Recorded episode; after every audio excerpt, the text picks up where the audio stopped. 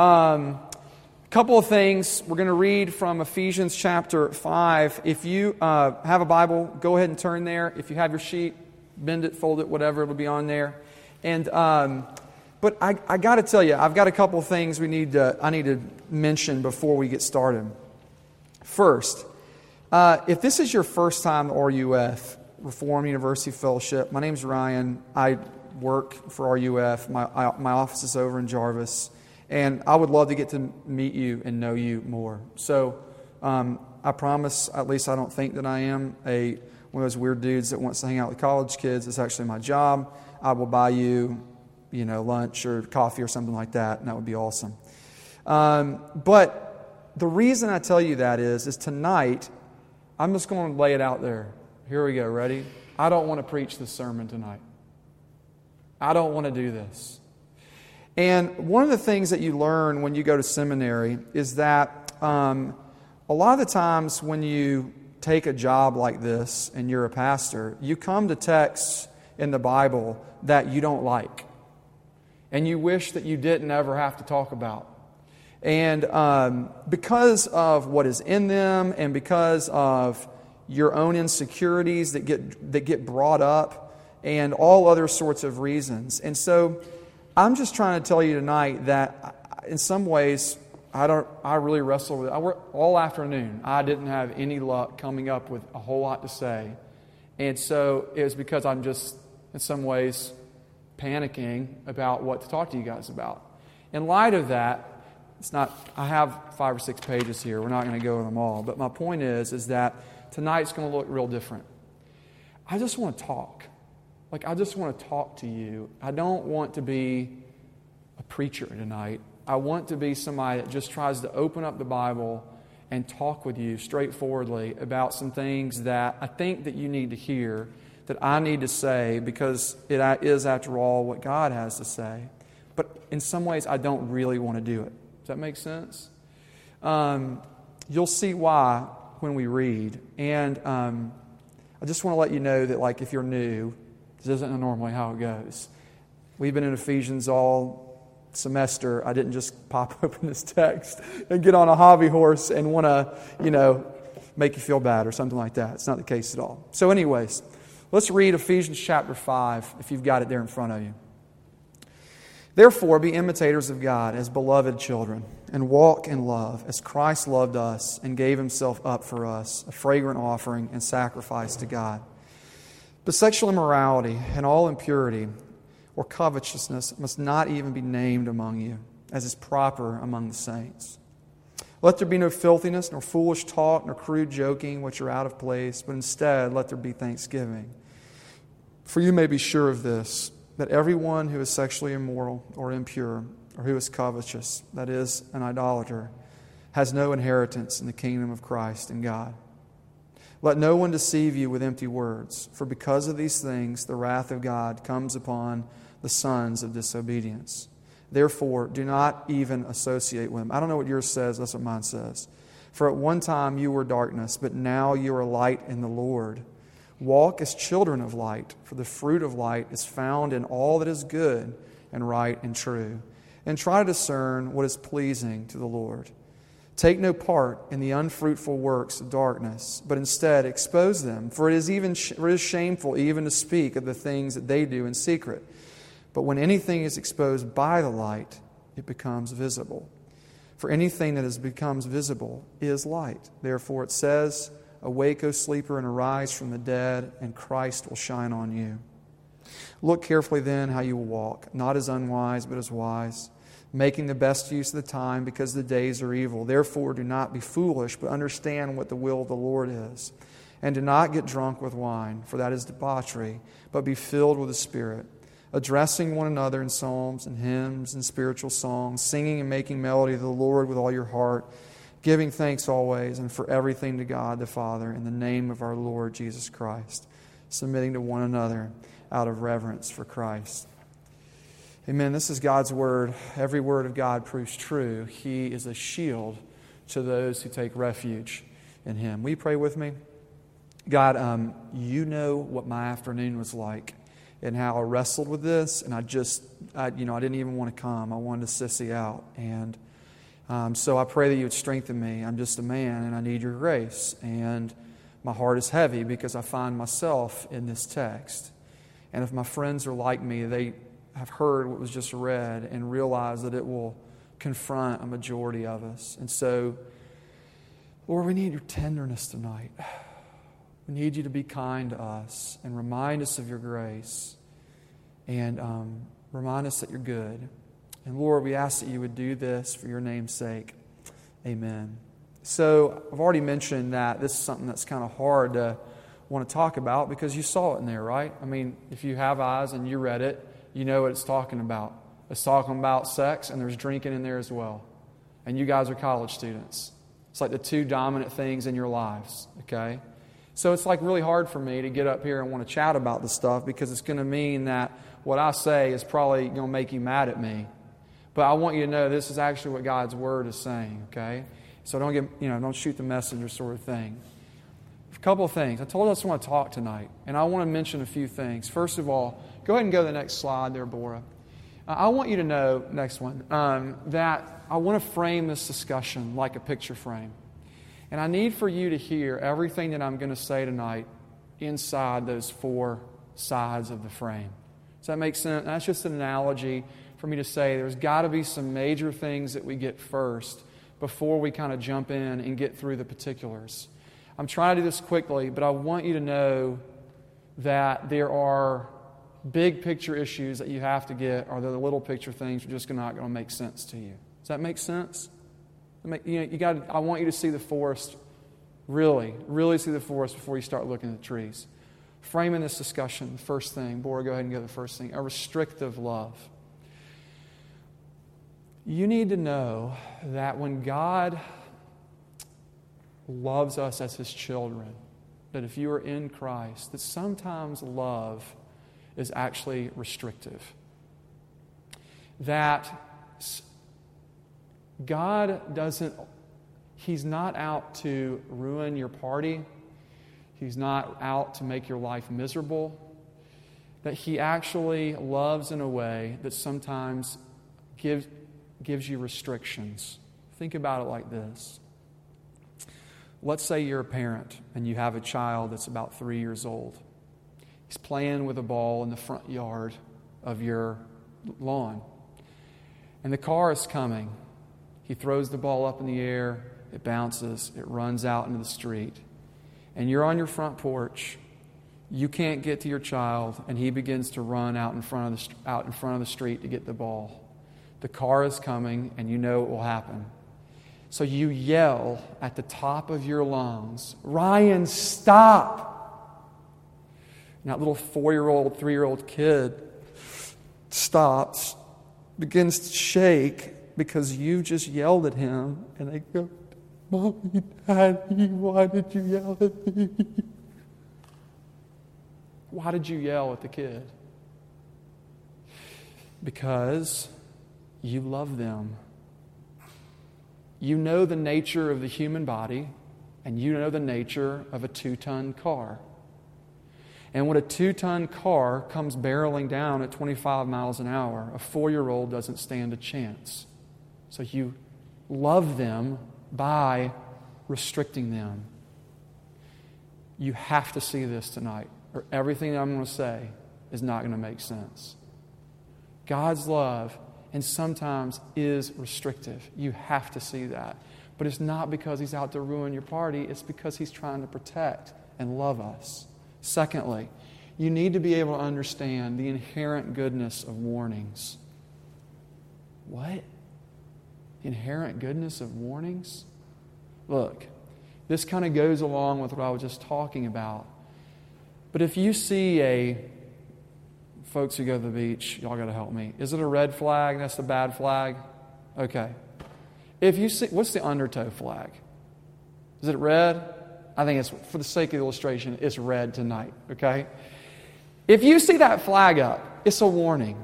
It's the beach telling you, don't go out in the water. There's an undercurrent, there's an undertow, or there is a whatever one that takes you all the way out. And if you get in that water, you'll be sucked out faster than you can blink an eye, and you'll probably die. So don't go out there in it. And that warnings are good, they're for our good. Even as simple as like cuidado or cuidad, piso mojado in the floors, you know, you don't want to walk too much on that because you can fall and bust your bottom, all right? The warnings are actually for your protection. And sometimes God's word comes to us as warnings. It's for our good. You have to, have to, have to, have to see that.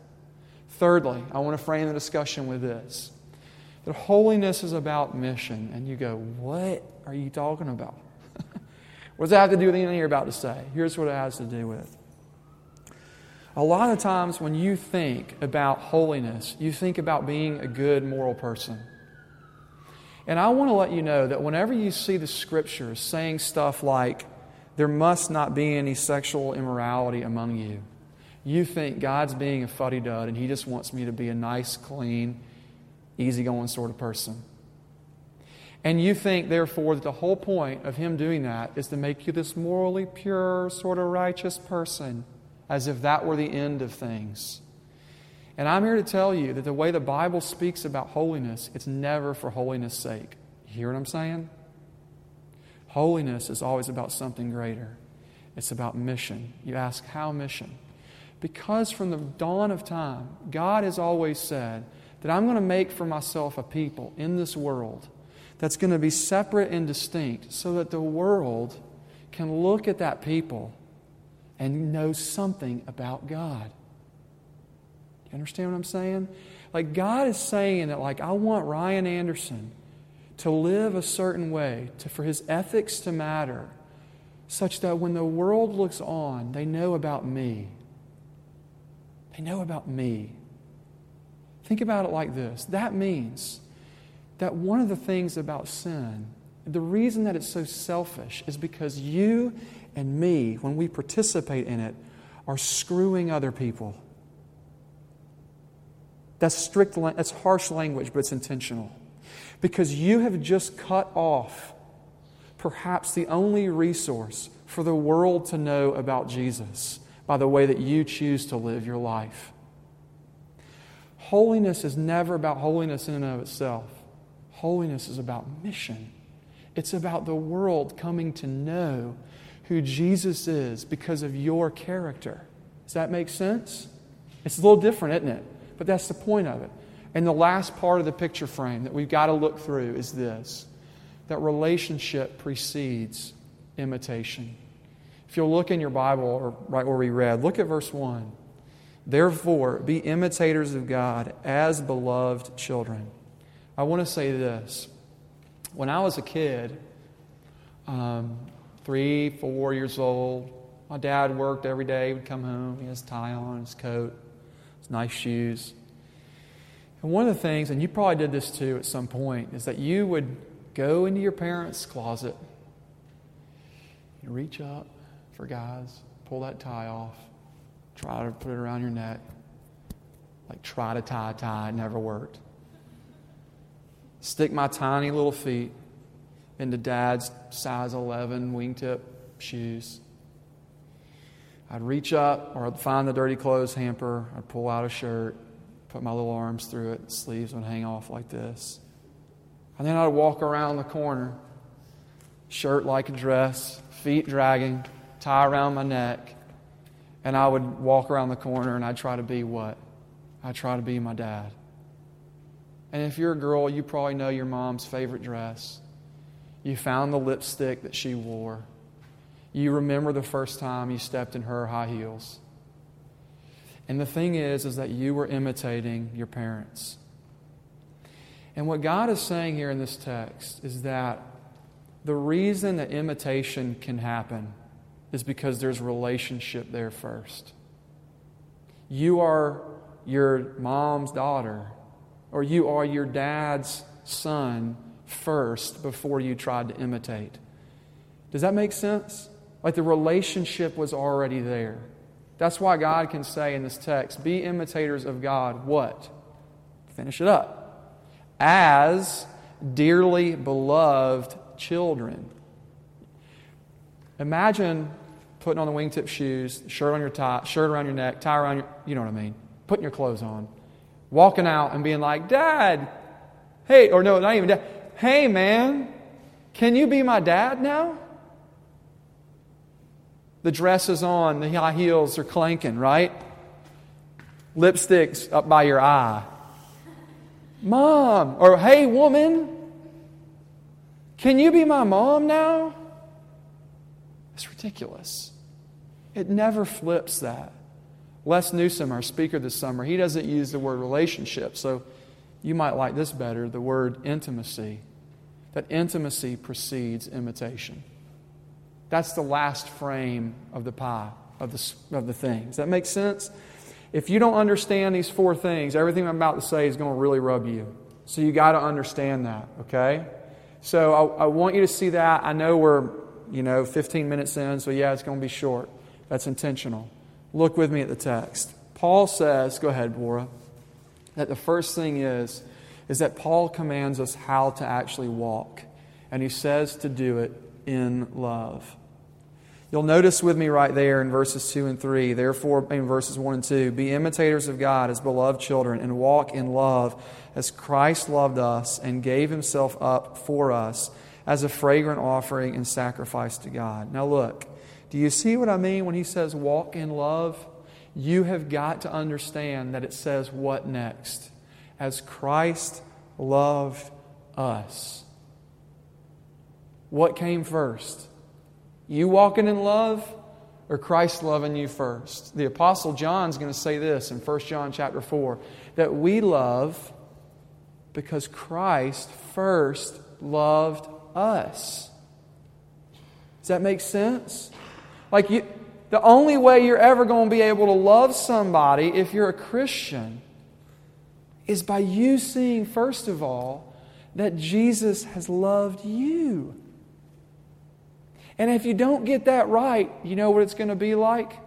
Walking out of the closet with the clothes on, saying, Hey, man, will you be my dad? Look at me. Look at me.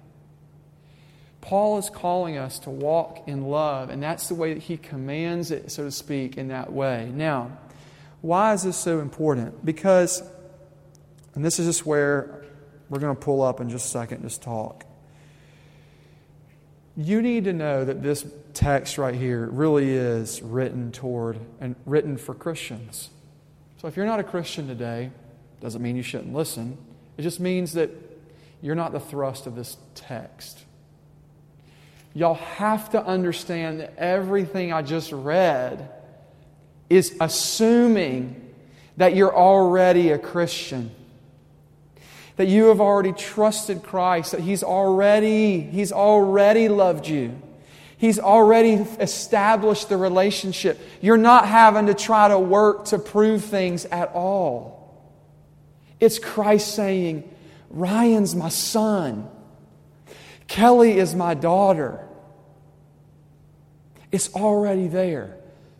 So now we're going to get to the hard part.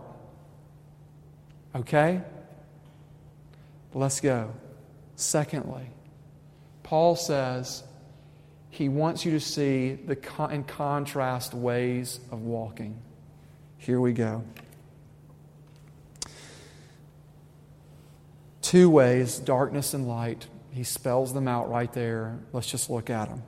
But sexual immorality and all impurity or covetousness must not even be named among you, as is proper among saints. Let there be no filthiness, and so forth. Verse 5 For you may be sure of this, Christian, that everyone who is sexually immoral or impure or who is covetousness has no inheritance in the kingdom of God.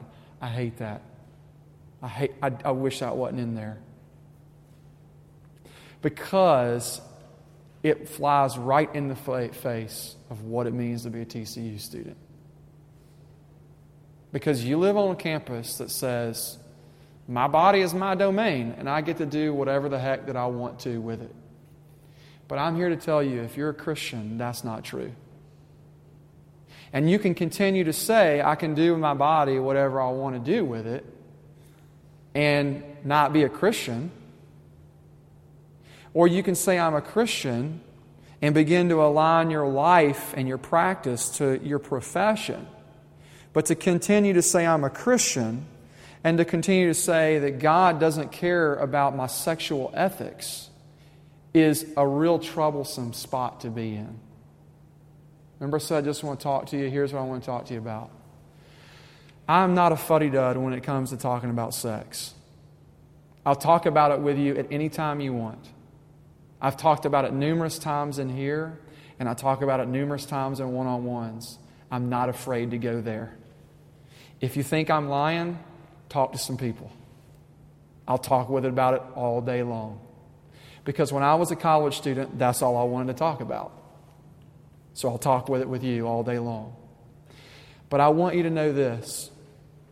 Hear me out on this one spot. If you are a Christian and you're calling yourself a Christian and you continue, I'm not talking about the person that messes up sexually, okay, feels awful about it, repents, has a tender heart about this, and begs the Lord for forgiveness.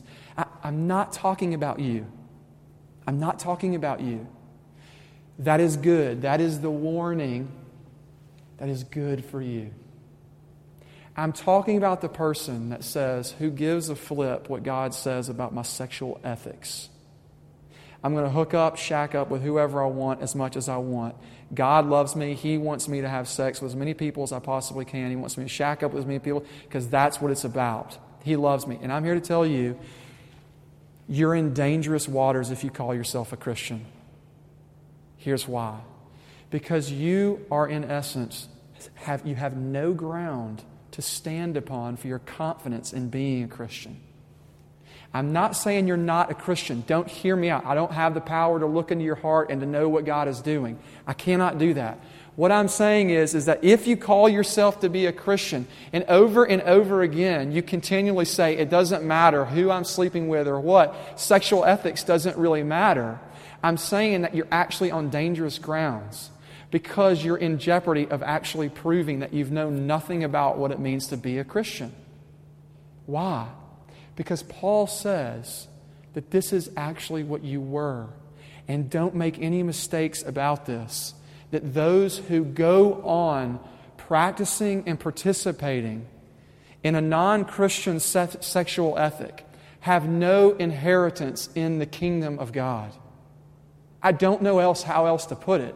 I've got goosebumps on my skin right now because I don't want to say it. I don't know how else to make it more serious. You're playing with dynamite.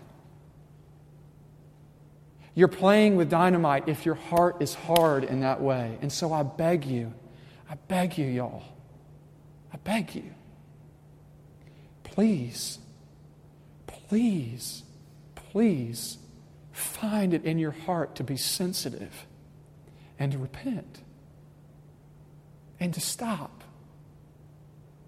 because you're in real jeopardy I'm not a sexual fuddy dud. I love talking about sex with you guys. Not because I'm so weird, because it, but because it's part of our humanity. I want to illustrate something with this. G.K. Chesterton, the famous Roman Catholic, said this that every man who knocks on the door of a brothel is looking for God. Did you hear me? that every man who knocks on the door of a brothel is looking for God. Do you know what he's saying? He's saying the exact same thing that Paul is saying that all of our sexual disorders are really God disorders. What? Y'all, look. Our sexual brokenness is just an identity issue with Jesus that we've got problems with. And I'm trying to say, I want y'all to begin to see that. Come talk to me. I can't belabor the point anymore because I need to keep moving. But before I do, I have to say this. If this is your story, if you are like me in college, hear me, that you have a past of sexual brokenness, there is hope for you. in the gospel. There is real healing, there is real redemption. We're celebrating Easter on Sunday.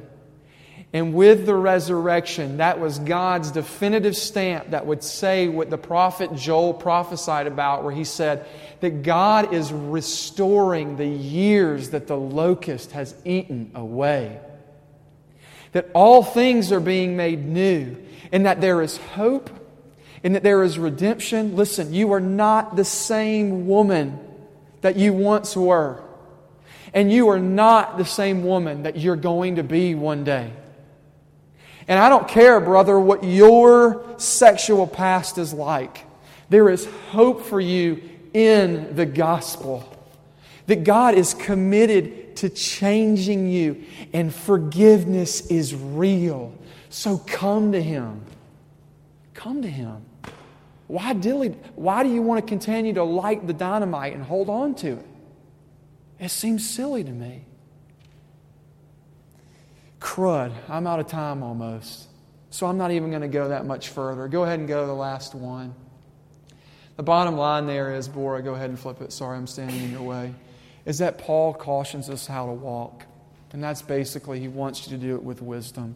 Look with me right there. He says, Look carefully then how you walk. He wants to have laid out two paths lightness and dark, which I just had to go over real quickly. I didn't even able to get into it. But he says, I want you to choose carefully. Um, if you saw Indiana Jones in the no Last Crusade, there's that, there's that old knight, and he's standing there, and he's like, "Choose carefully which cup or which chalice you will drink." And that one dude was like, "This is the one." I take it. He ate it, and he like disintegrated away really, really quickly. And that old man goes, He chose poorly. And the point is, is Paul is saying, don't choose poorly. Choose wisely, y'all. Because your life is at stake. Look, I'm not saying that you're not a Christian if you mess up. You need to hear me say that. I'm actually here to tell you this whole text is about, it's toward Christians, you know? I mean, the relationship's already there. But He wants you to be wise. He wants you to be sober minded, as it were. And that's why He says, do not get drunk with wine, but be filled with the Holy Spirit. I don't have time to go there. We'll just have to talk about it later. Bottom line is, is that he's saying, don't get drunk with wine, y'all. That would be idiotic. Instead, be filled with the Holy Spirit. It doesn't mean you walk around to your next fraternity or sorority party and you're like, I'm not going to have that fifth beer because I'm going to be filled with the Holy Spirit. That's not what he's getting at. Okay? The point is, is that when you are drunk with wine, you act like an idiot. And that's the point. Don't be an idiot. Be of sound mind. Be somebody that understands the reality of things and be filled with the Spirit. So, I mean, I had to make it funny because otherwise it sounds ridiculous. No thanks on that fifth beer. I'll be singing songs and hymns tonight. Okay? It's not what he's getting. The point, I mean, you could do that, I guess. That'd be fine, but what am I getting at? He wants you to pay attention to the way that you're thinking. That's what he wants you to pay attention to. So he cautions you to walk wisely. All right, we're going to land this plane. I just want to talk, and I'm just wanting to say that God is saying, Be an imitator of me. Chapter 1, chapter 5, verse 1. Follow after me but do so as loved children. You have to see that. Otherwise, guess what? You're going to stop sleeping with your girlfriend so you'll get God to like you. Otherwise, guess what? You're going to start getting loaded on the weekends so that you'll get God to love you. And I'm here to tell you that stopping drinking and stopping getting and stop hooking up is not what gets God to love you. It's Jesus. It's Christ. It's Christ. Why? Because on what we're going to celebrate on Friday, called Good Friday, a man went to the cross for you. And he poured out his blood so that you would not become. You see it there? Do you see it there in verse 6? So that you would not feel the brunt of the wrath of God. Jesus bore that for you. Full shoulders, broad shoulders, took on every last bit of the Father's fury for you. For, for me. Yeah, yeah, you, the person that sleeps around. Yeah, you that can't remember spring break. If you're in Christ, that's what He did. He bore it for you. And I'm trying to say it with a smile on my face because it's the best daggum news you're ever going to hear in your life. And our hearts just don't want to believe it, but I'm saying, dear, please, please believe it. Reach out, believe it. Because it's, the be- it's what your soul most needs. And it's the good news that Jesus died not for perfect people, y'all, but for hacks like me and hacks like you. So let's imitate him as beloved children, as people loved by him. Let's pray.